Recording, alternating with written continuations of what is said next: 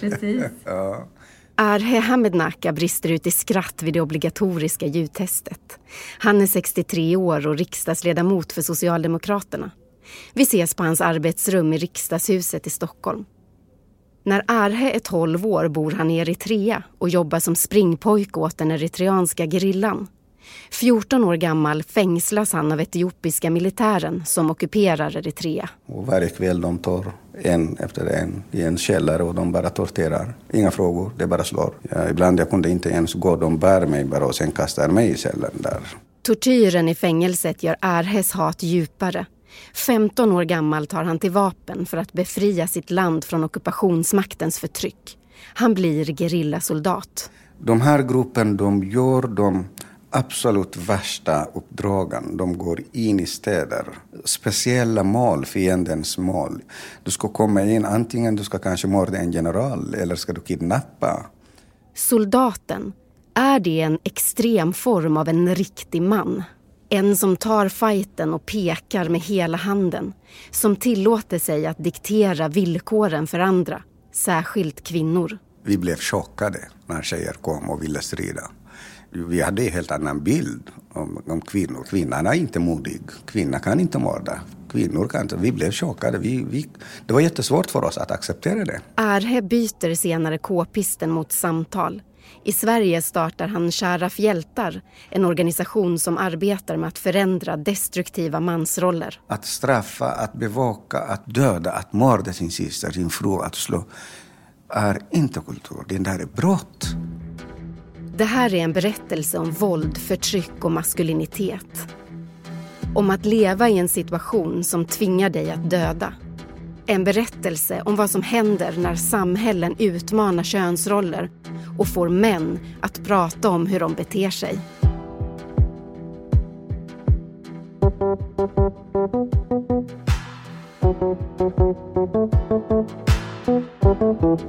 RFSU Dokumentär.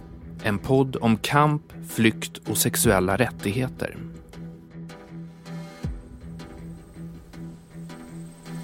Eritrea ligger på Afrikas horn och har en 100 mil lång kust längs med Röda havet.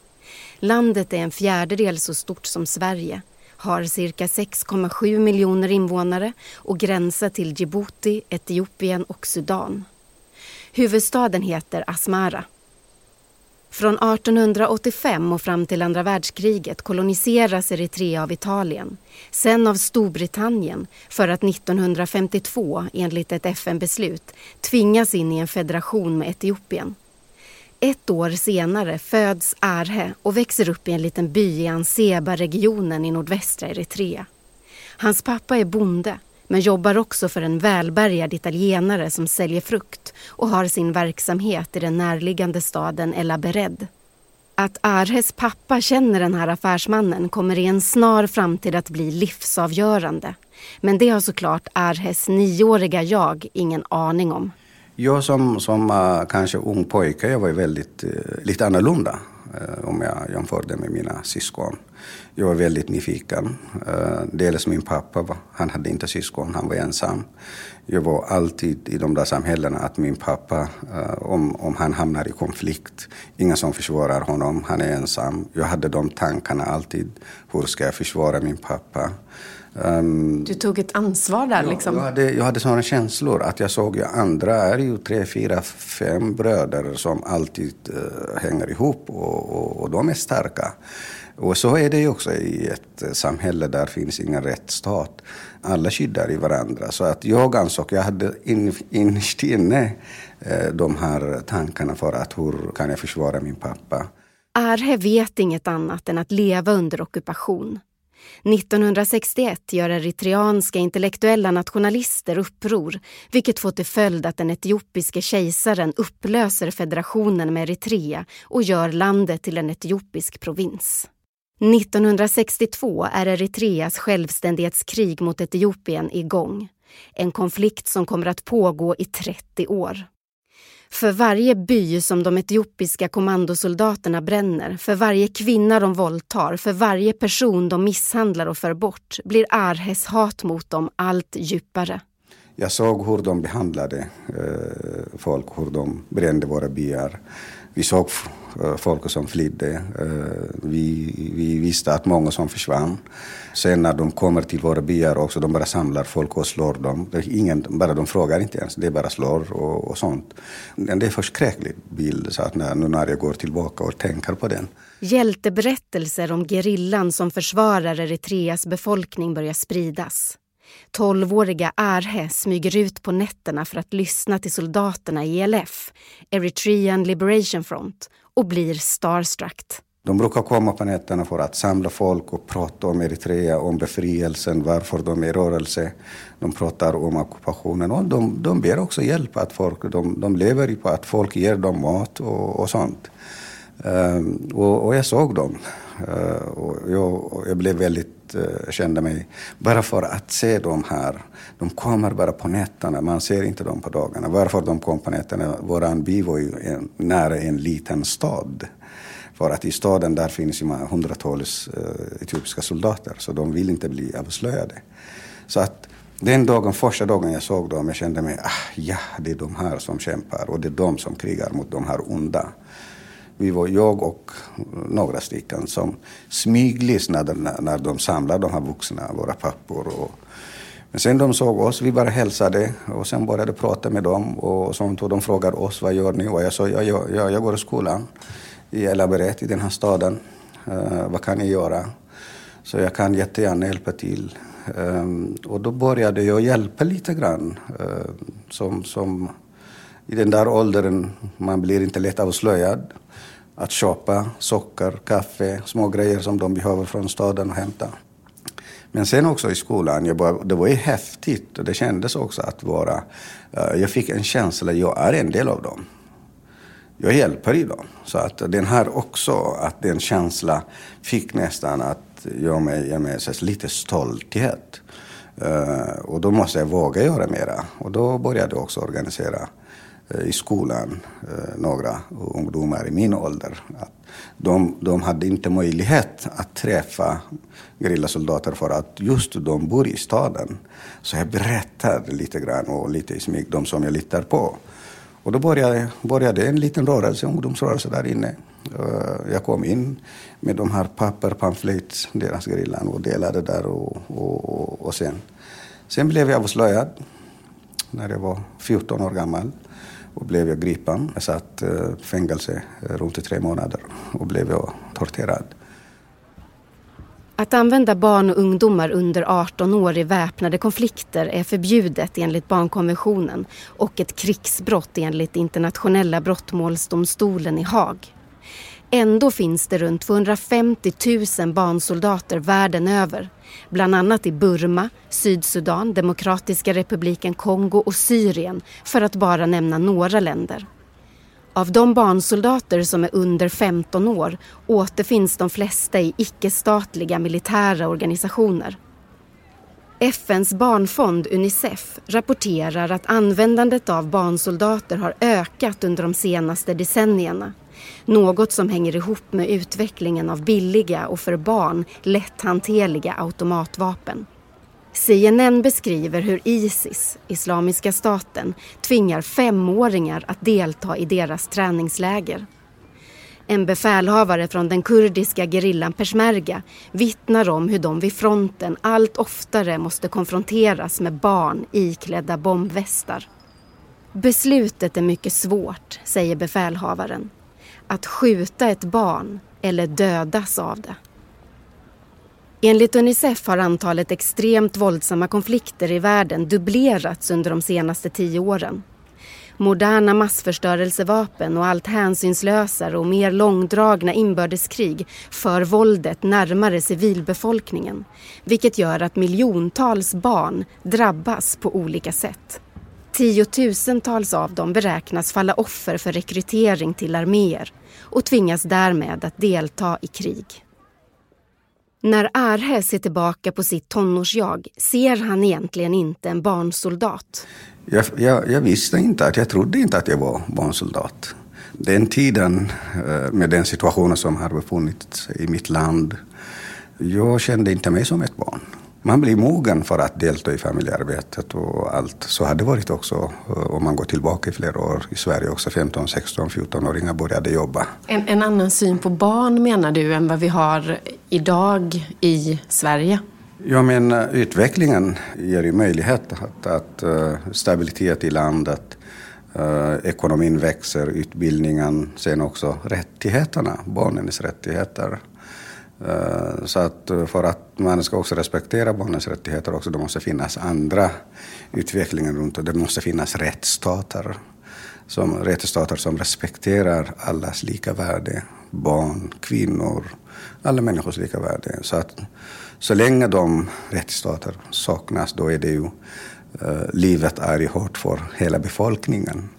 Eh, det är därför också barn uppfattas inte som barn. Barn blir precis som vuxna och deltar i alla möjliga jobb.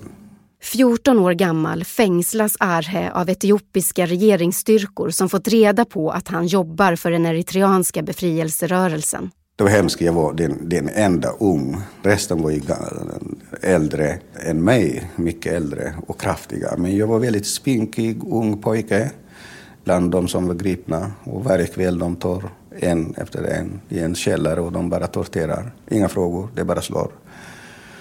Tre, fyra, fem, jag vet inte. Så bara de, det är en golv bara där, cementgolv. De bara sparkar mig och de slår mig. Och bara. I början, de första nätterna kanske, första två nätterna, jag skrek, det gjorde jätteont. Men sen, ja.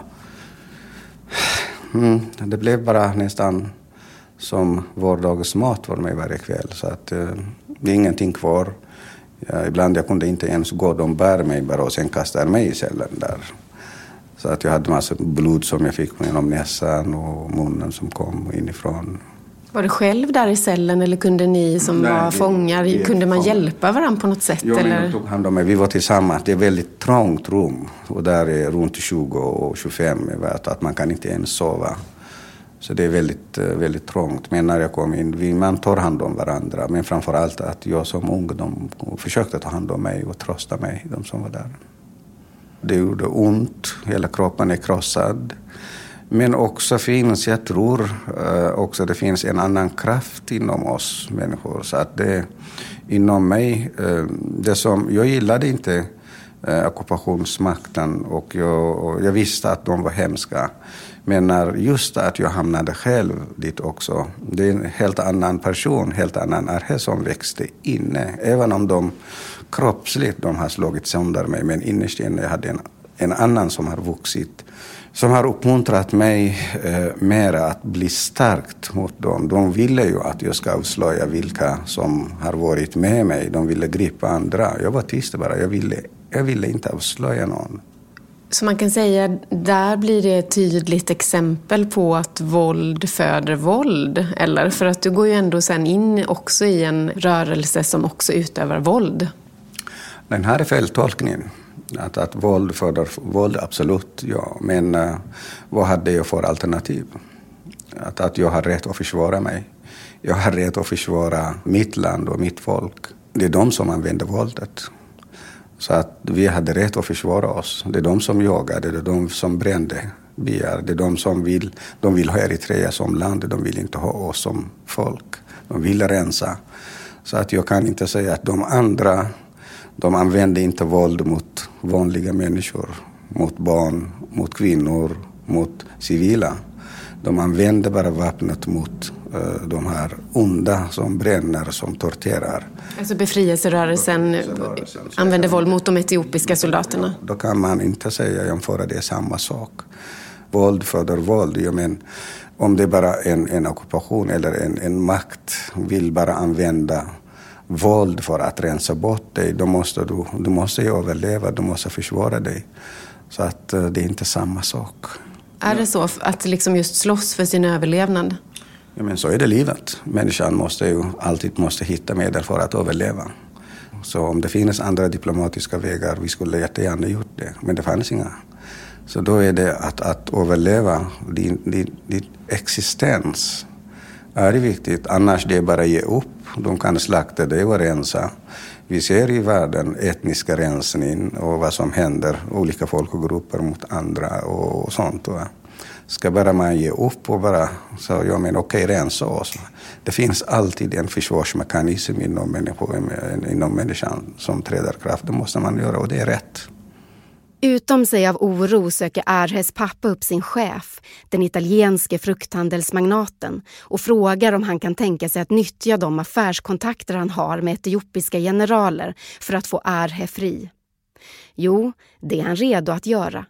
Efter tre månader i fängelse får Arhe komma hem.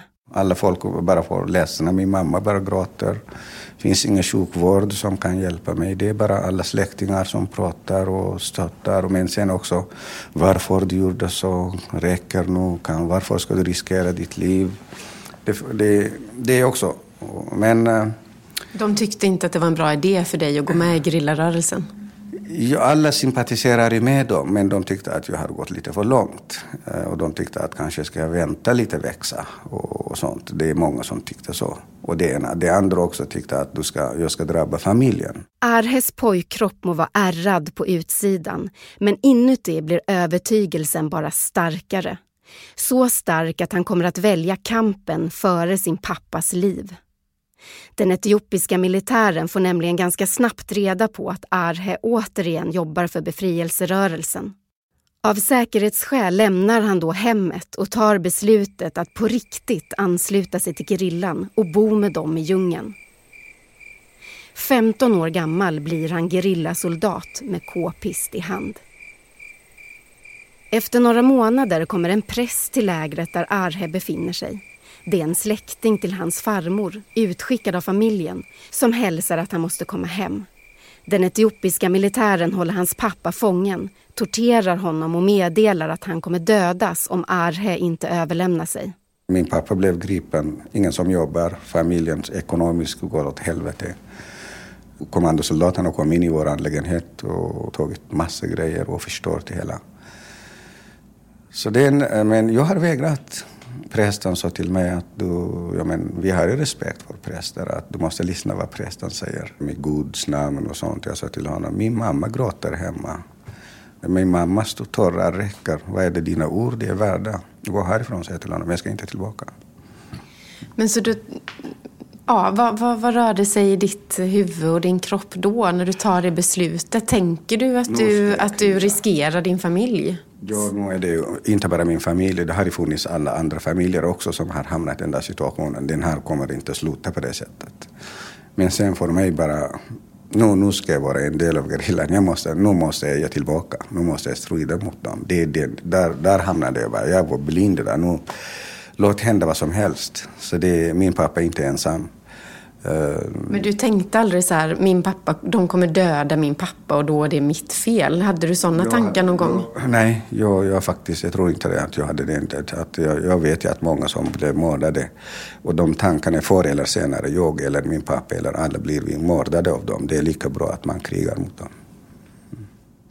1991 vinner Eritrea kriget mot Etiopien. Arhe bor då i Sverige sedan sex år tillbaka. 1993 blir Eritrea erkänt som självständigt och är därmed en av världens yngsta nationer. 1998 bryter ett nytt krig mot Etiopien ut och gränskonflikten mellan de båda länderna pågår fortfarande, fredsavtal till trots. Eritrea är idag en diktatur som styrs med järnhand av president Isaias Afwerki. Det är ett av världens fattigaste länder med hög arbetslöshet och utbredd analfabetism. Landet är i princip helt slutet och världssamfundet har ofta svårt att få tillgång till information. Många beskriver Eritrea som ett enda stort fängelse. Enligt Amnestys årsrapport från 2016 hålls flera tusentals politiska fångar frihetsberövade utan åtal, rättegång och möjlighet att träffa en advokat. Regeringen förnekar att man håller många av dessa människor fängslade och ger inte anhöriga någon som helst information, varken om var de befinner sig eller deras hälsotillstånd. Amnesty rapporterar vidare att frihetsberövade vuxna och barn lever under svåra förhållanden, ofta i underjordiska celler eller i containrar med brist på mat, vatten och sängplats. I vissa fall torteras människor och barn sitter fängslade tillsammans med vuxna. Eritrea har obligatorisk allmän värnplikt på obestämd tid, vilket i praktiken innebär tvångsarbete utan tidsbegränsning. En stor del av befolkningen tjänstgör i militären i upp till 20 år. Även barn kallas till värnplikt genom att årskurs 12 alltid förläggs till ett militärt träningsläger. Något som gör att många barn slutar skolan i förtid. Den obligatoriska värnplikten sägs vara en av de största orsakerna till att tusentals eritreaner flyr sitt land via farliga smuggelrutter i Libyen och Sudan. Sommaren 2015 är de den tredje största gruppen som flyr över Medelhavet till Europa, näst efter människor från Syrien och Afghanistan. Statistik visar också att eritreaner är i majoritet av de som mister livet under resan. Det är i slutet av 1960-talet och nästan hela 70-talet som Arhe deltar i strid med Eritrean Liberation Front. Han tillhör gerillans martyrgrupp och får göra grovjobbet. Röja miner och gå i närstrid. De här gruppen de gör de absolut värsta uppdragen. De går in i städer. Speciella mål, fiendens mål. Du ska komma in, antingen du ska kanske mörda en general eller ska du kidnappa. Du måste, du måste lyckas med ditt uppdrag. Men du, du är, jag skulle gissa mer än 90 procent, du är inte säker att du sen lyckas att du ska överleva. Vi var ju många eh, i en sån grupp, men från min grupp det är bara fem personer som lever som är kvar. Och där man använder inte bara vapen, man måste använda knivar. Man måste använda för att om jag ska eh, använda någonting i innerstan, då är det om du ska bara använda Klasjnikov, dels Klasjnikov syns, sen hörs, jag ska bli avslöjad. Men jag måste använda snabba andra vapen som inte hörs runt omkring för att du ska klara. Mm. Och när du säger då att ni fick en speciell utbildning, vad, vad fick ni lära er då? Var det just det här liksom att eh, närstrider ja. eller var det, vad var det mer ni fick lära er som var, som var så utmärkande för den här gruppen? Ja, det ena det är dels att, att närstrid, hur ska man eh, hur ska du hantera med händerna? Att eh, utan du skriker och någon, någon hör dig, hur kan jag Uh, ska, jag vet inte om jag ska säga typ karate eller taekwondo liknande, det är inte samma sak. Uh, jag förstår du. Så att uh, det, finns, det fanns lite speciella utbildningar som hur snabbt ska du vara, hur snabbt ska du dels att agera men sen också att försvara för att lyckas. Soldaten, militären, polisen, väktaren, ordningsvakten, ja alla med uniform, som Arhe uttrycker det, är karaktärer med makt. Och eftersom de flesta samhällen än idag har en patriarkal maktordning, alltså en ordning där män är överordnade kvinnor och maskulinitet mer eftersträvansvärt än femininitet, så är traditionellt maskulina attityder och värderingar det som formar dessa maktens rollfigurer. De blir som en extrem variant, en abnormitet av det som ses på som en riktig man. En person som inte backar, som är modig, hård och lojal. Aldrig svag. Som krossar motståndarlaget och tar fighten. Det abnorma är att soldaten också ska lyda order, vara kapabel att använda vapen mot människor, uppträda brutalt för att inge skräck i sin motståndare och vara beredd att offra sitt liv. Det är ett högt pris, säger Arhe vilket han tycker ofta glöms bort. Soldatens kropp är ett vapen och att stå vid fronten är inte ett normalläge. Det är på liv och död. Samtidigt, det är ju inte bara soldaten som dödar. Det är inte bara inom det militära som patriarkala normer kring könsroller, identitet och sexualitet är härskande. Dessa normer bygger hela samhällen och sipprar in i alla människors liv och kroppar.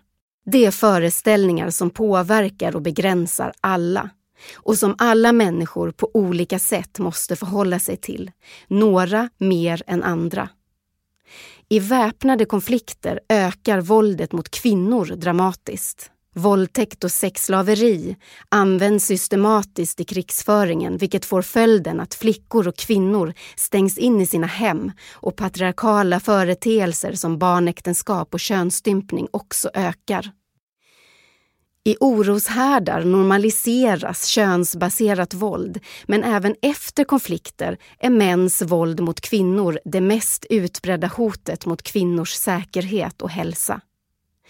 Fattigdom, arbetslöshet, trauman, kollektivt skammande, okunskap om mänskliga rättigheter, brist på mödrahälsovård och sexualundervisning är några faktorer som gör att kvinnor hålls fast i ett underläge och traditionella könsroller består.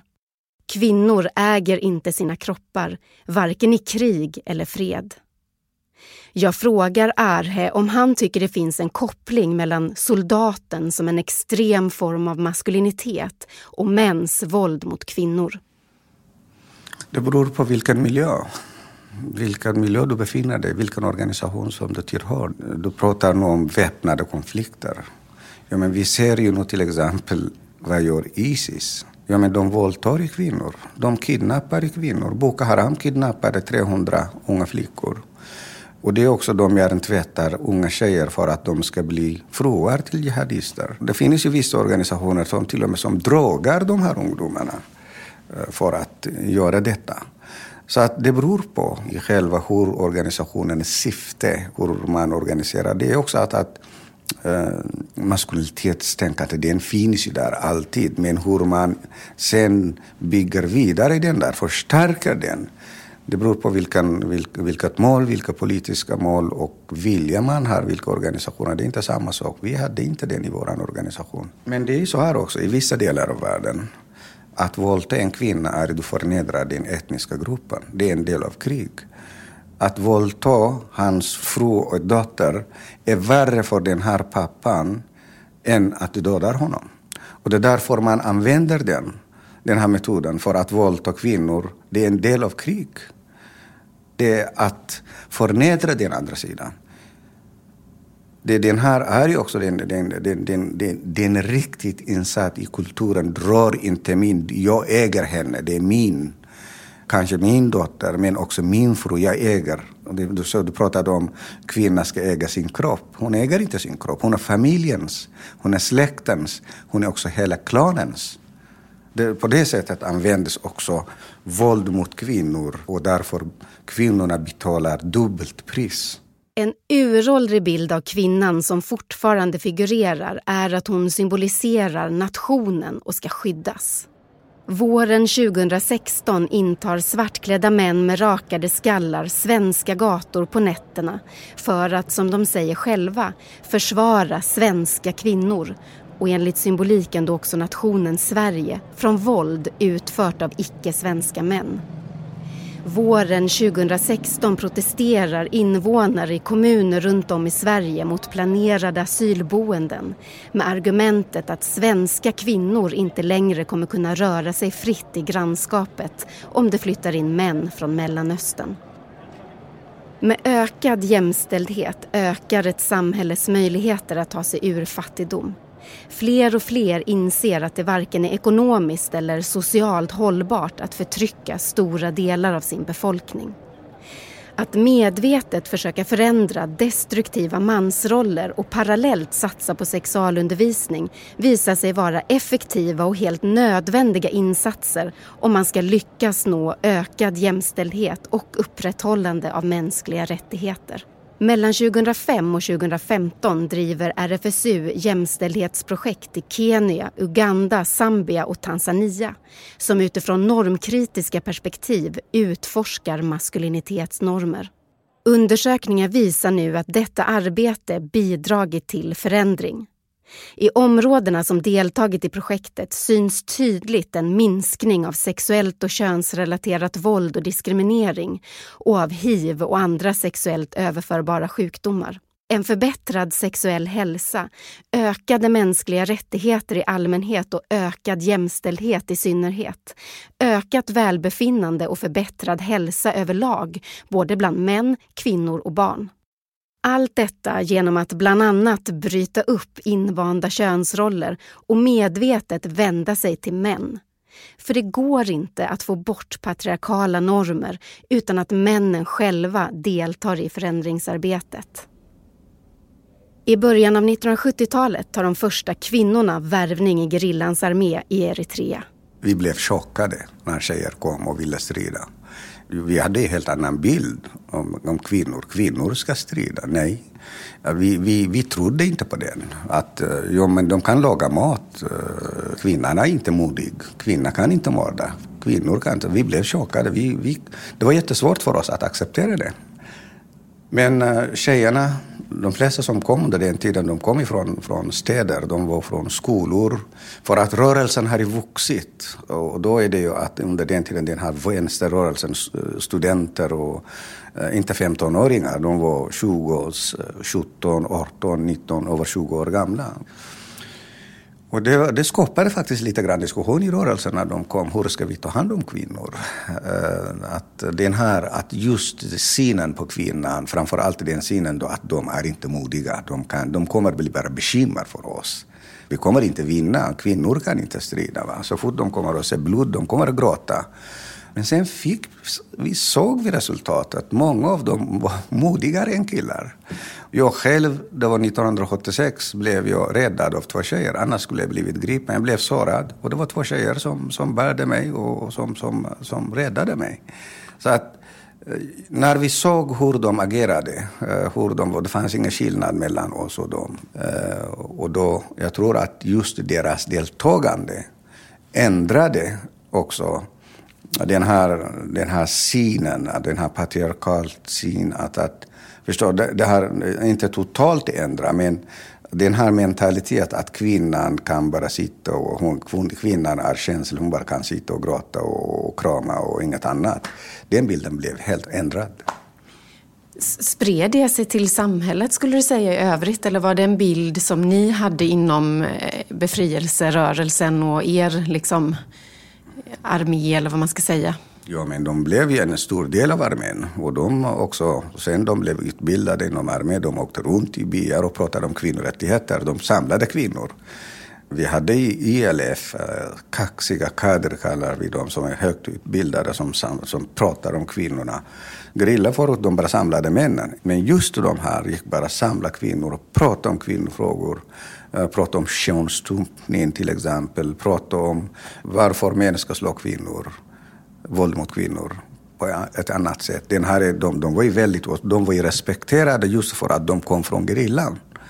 De hade ju militäruniform och allt. Så jag tycker att, att deras deltagande har berikat dels oss som rörelse, men också uh, att ändra en del av våra uh, destruktiva normer och värderingar som har funnits i, i vårt land. De kvinnliga gerillasoldaterna organiserar sig i ELFs vänsterfalang och startar ett kvinnoförbund som engagerar kvinnor över hela landet, inte bara de vid fronten.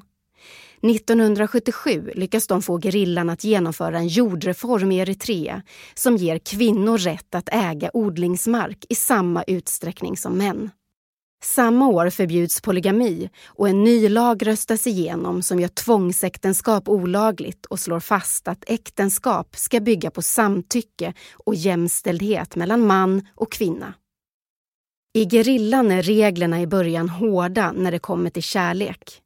Den soldat som upptäcks ha en kärleksrelation straffas med döden. Det var så strikt i gerillan. Eh, sen när de här kom också till tjejen, det var väldigt strikt. Men sen utvecklades utvecklades till att, eh, jag tror efter 75, ja 75, det, var det var massa eh, nya intellektuella som kom också från städerna. Då tillåter gerillan att, att de kan gifta sig inom gerillan. Du kan gifta sig. Det var idén för att vi hade diskussioner, jag kommer ihåg, också en del av skräcken också när, när tjejerna kom till gerillan, det var ju att kanske att i en, en grupp om det finns 30 killar och det blir tre eller fyra, fem tjejer med oss, då är det, det blir konkurrens kanske, alla som ska ha kontakter med tjejer. Det kommer att skapa eh, osämja i gruppen, det kommer att bli sexuella kontakter. Den diskussionen fanns och det är därför också man, man gjorde då så att, att uh, om det finns relation, det ska vara officiellt. Då ska du prata med din ledare att du och jag, vi har relation och vi vill gärna uh, gifta oss. Då, då gör man den ceremoni i gruppen kanske eh, två gånger om året eller någonting, gerillan tillåter det att få typ semester, att vara en månad tillsammans och sånt. Var det ens möjligt att ligga eller hångla i gerillan och Nej. i så fall hur gjorde man då? Nej, absolut inte. Absolut inte. Om man ska göra det, det ska vara precis som jag säger, lagligt.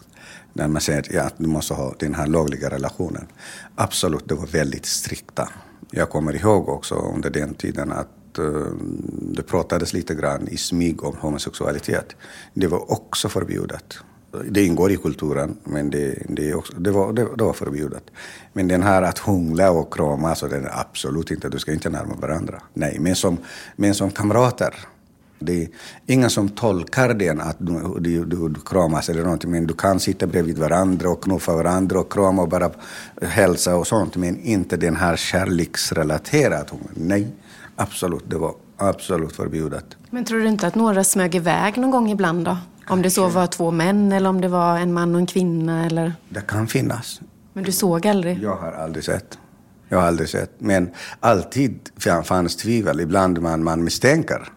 Eh, men också, vi, vi var ju väldigt försiktiga att de här misstankarna och, och ryktesspridningarna också kommer att skada oss. Så att utan att du har inte säker bevis, vi ska inte prata högt, annars kommer det att bli, eh, uh, ryktesspridningen kommer att skada oss. Vi bär i vapen, vi, vi, vi blir fiender mot varandra. Men det, absolut, det kan ha funnits. Jag tror det har funnits. Varför inte? Men kunde kvinnor, jag tänker eftersom de ändå var ganska jämställda då inom er rörelse, tror du att de också om det hade varit möjligt, hade kunnat ta sexuella initiativ? Tror du att också könsmaktsordningen och könsrollerna ändrade sig även på det sättet? Jag tror det. Jag tror att faktiskt jag såg också de, de jag säger till dig att de som kom framförallt från, från medelklass, eh, kvinnor, tjejer som kom från Asmara, från innerstan som har gått, som har bo, inte byarna. Till och med jag tror att när jag kommer ihåg när jag tänker tillbaka, eh, när man pratar skojar och sånt, de var mera som initiativtagare att skoja med sådana grejer än killar. Så jag tror att, att eh, ja, det fanns där. Kvinnan skulle på något sätt ändå ha rätt till sin egen kropp i era resonemang, eller? Inte på det sättet. Nu ska jag inte ljuga. Hon har rätt på sin kropp, det fanns inte. Jag förstod inte det här ordet innan jag kom hit. Punkt och slut. 1978 går Arhe ur den militära grenen av gerillan och börjar arbeta civilt för rörelsen. Han är besviken på hur den har utvecklats, tycker att den blivit alldeles för hård och går samman med andra som har liknande åsikter. Och det är inte lätt eh, att kritisera gerillan, då blir man eliminerad nästan också. Så då, då lämnade jag. Jag kom eh, efter i början av 80-talet, jag kom till, till Sudan och, men jag tillhörde gerillan ändå. Eh, och sen genom andra länder, arabiska länder, så kom jag till Europa 85. Men jag ville inte, egentligen ville inte komma till Europa, men jag vill leva så nära som möjligt i Eritrea. Ehm, men det fanns inte den möjligheten. Med hjälp av smugglare lyckas Arhe fly till Sverige 1984 och får uppehållstillstånd. Redan efter fyra månader är han igång med att läsa svenska och kompletterar snart sin eritreanska skolgång med tvåårig ekonomisk linje på komvux. På kvällarna städar han dagis och börjar sedan jobba som spärrvakt i Stockholms tunnelbana. Intresset för politik och kampen för mänskliga rättigheter finns där hela tiden. Arhe går med i Socialdemokraterna, engagerar sig i Hyresgästföreningen, facket och andra organisationer och börjar jobba med ungdomsverksamhet på Fryshuset. 2002, samma år som Fadime Shahindal mördas av sin pappa, startar Arhe organisationen Sharaf hjältar för att arbeta mot hedersrelaterat förtryck och förändra destruktiva maskulinitetsnormer. Arhe utvecklar en metod för samtal som är inkluderande och går ut på att lära om unga män som uppfostrats till att förtrycka kvinnor till att respektera alla människors rättigheter. Att lära sig skilja på vad som är uttryck för kultur och vad som är brott. Men det han främst gör det är att han ser till att män som vill förändra mansrollen vänder sig till andra män. En handling som drygt tio år senare, 2015, blir en hit för FN när skådespelaren Emma Watson lanserar deras kampanj He for She med orden Kära män, jämställdhet gäller er också. Statistik från Sverige 2015. Detta år anmäls drygt 18 000 sexualbrott varav knappt 6 000 är våldtäkter.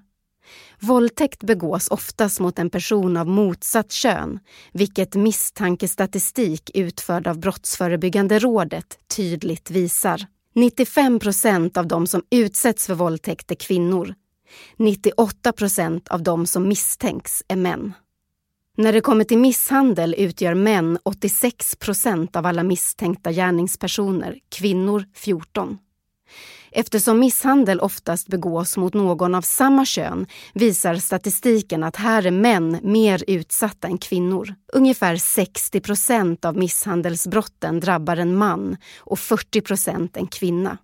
Det är alltså för det mesta en man som slår.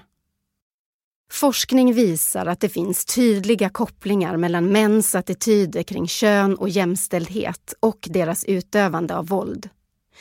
Unga män som instämmer med stereotypa påståenden om maskulinitet och femininitet utövar våldsamma och kränkande handlingar i större utsträckning än unga män som inte håller med om samma påståenden.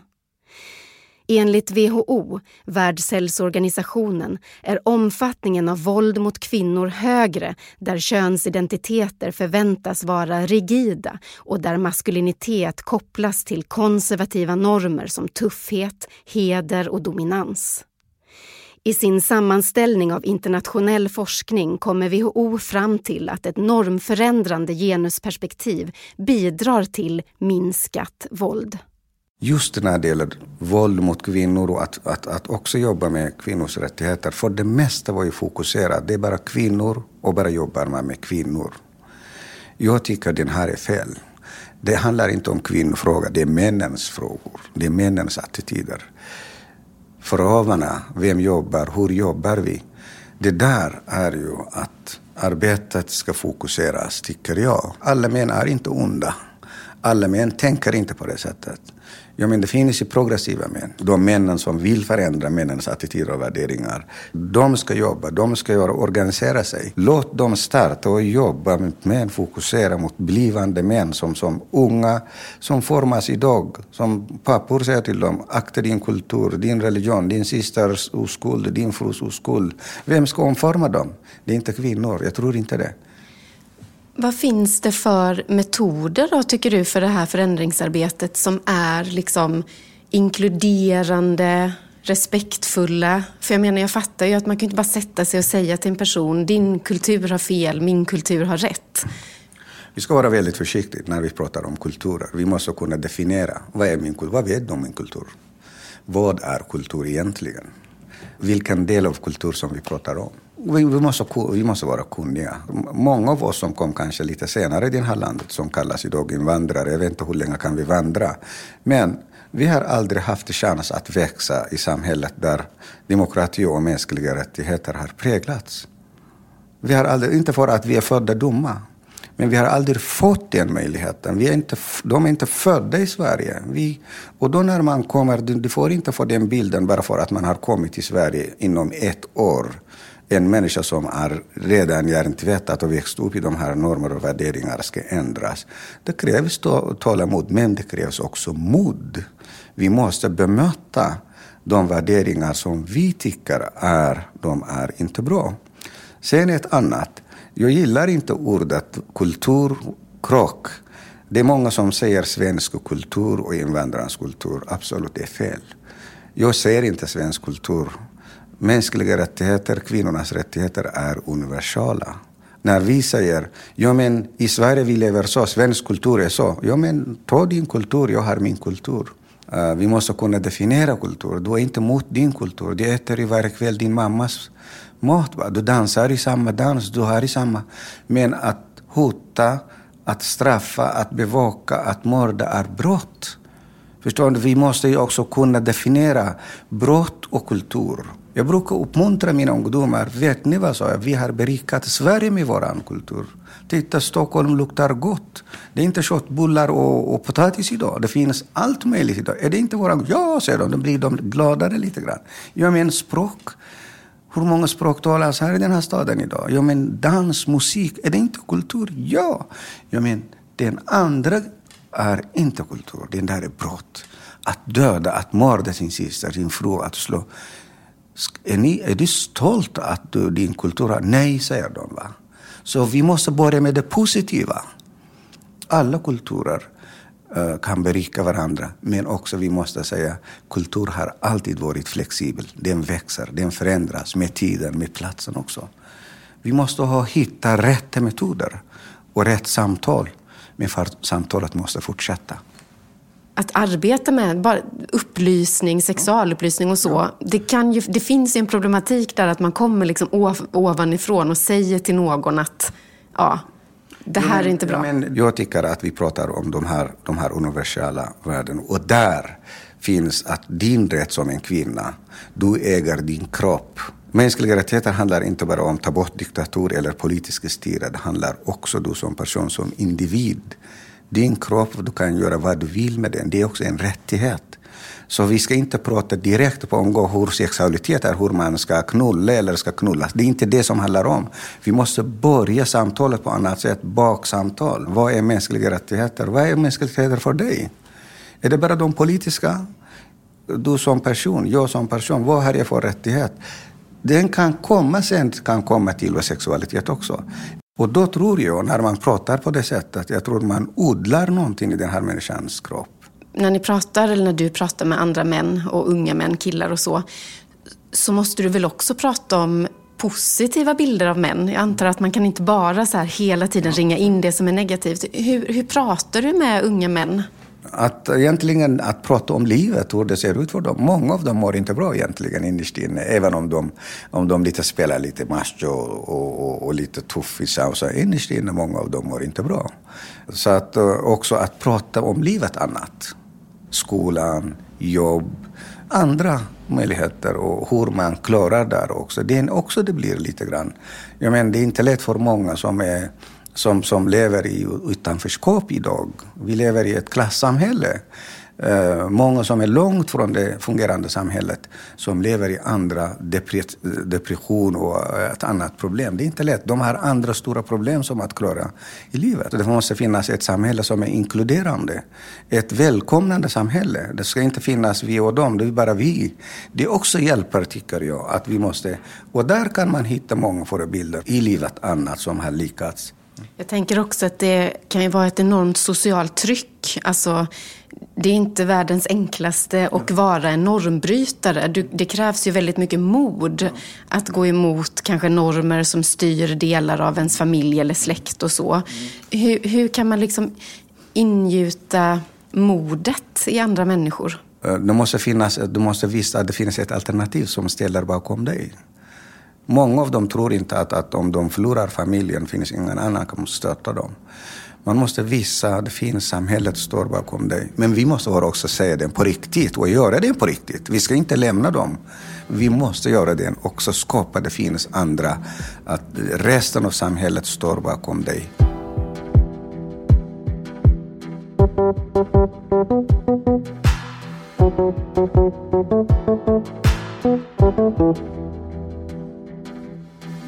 Du har hört RFSU Dokumentär, en podd om kamp, flykt och sexuella rättigheter med Arhe Hamednaka.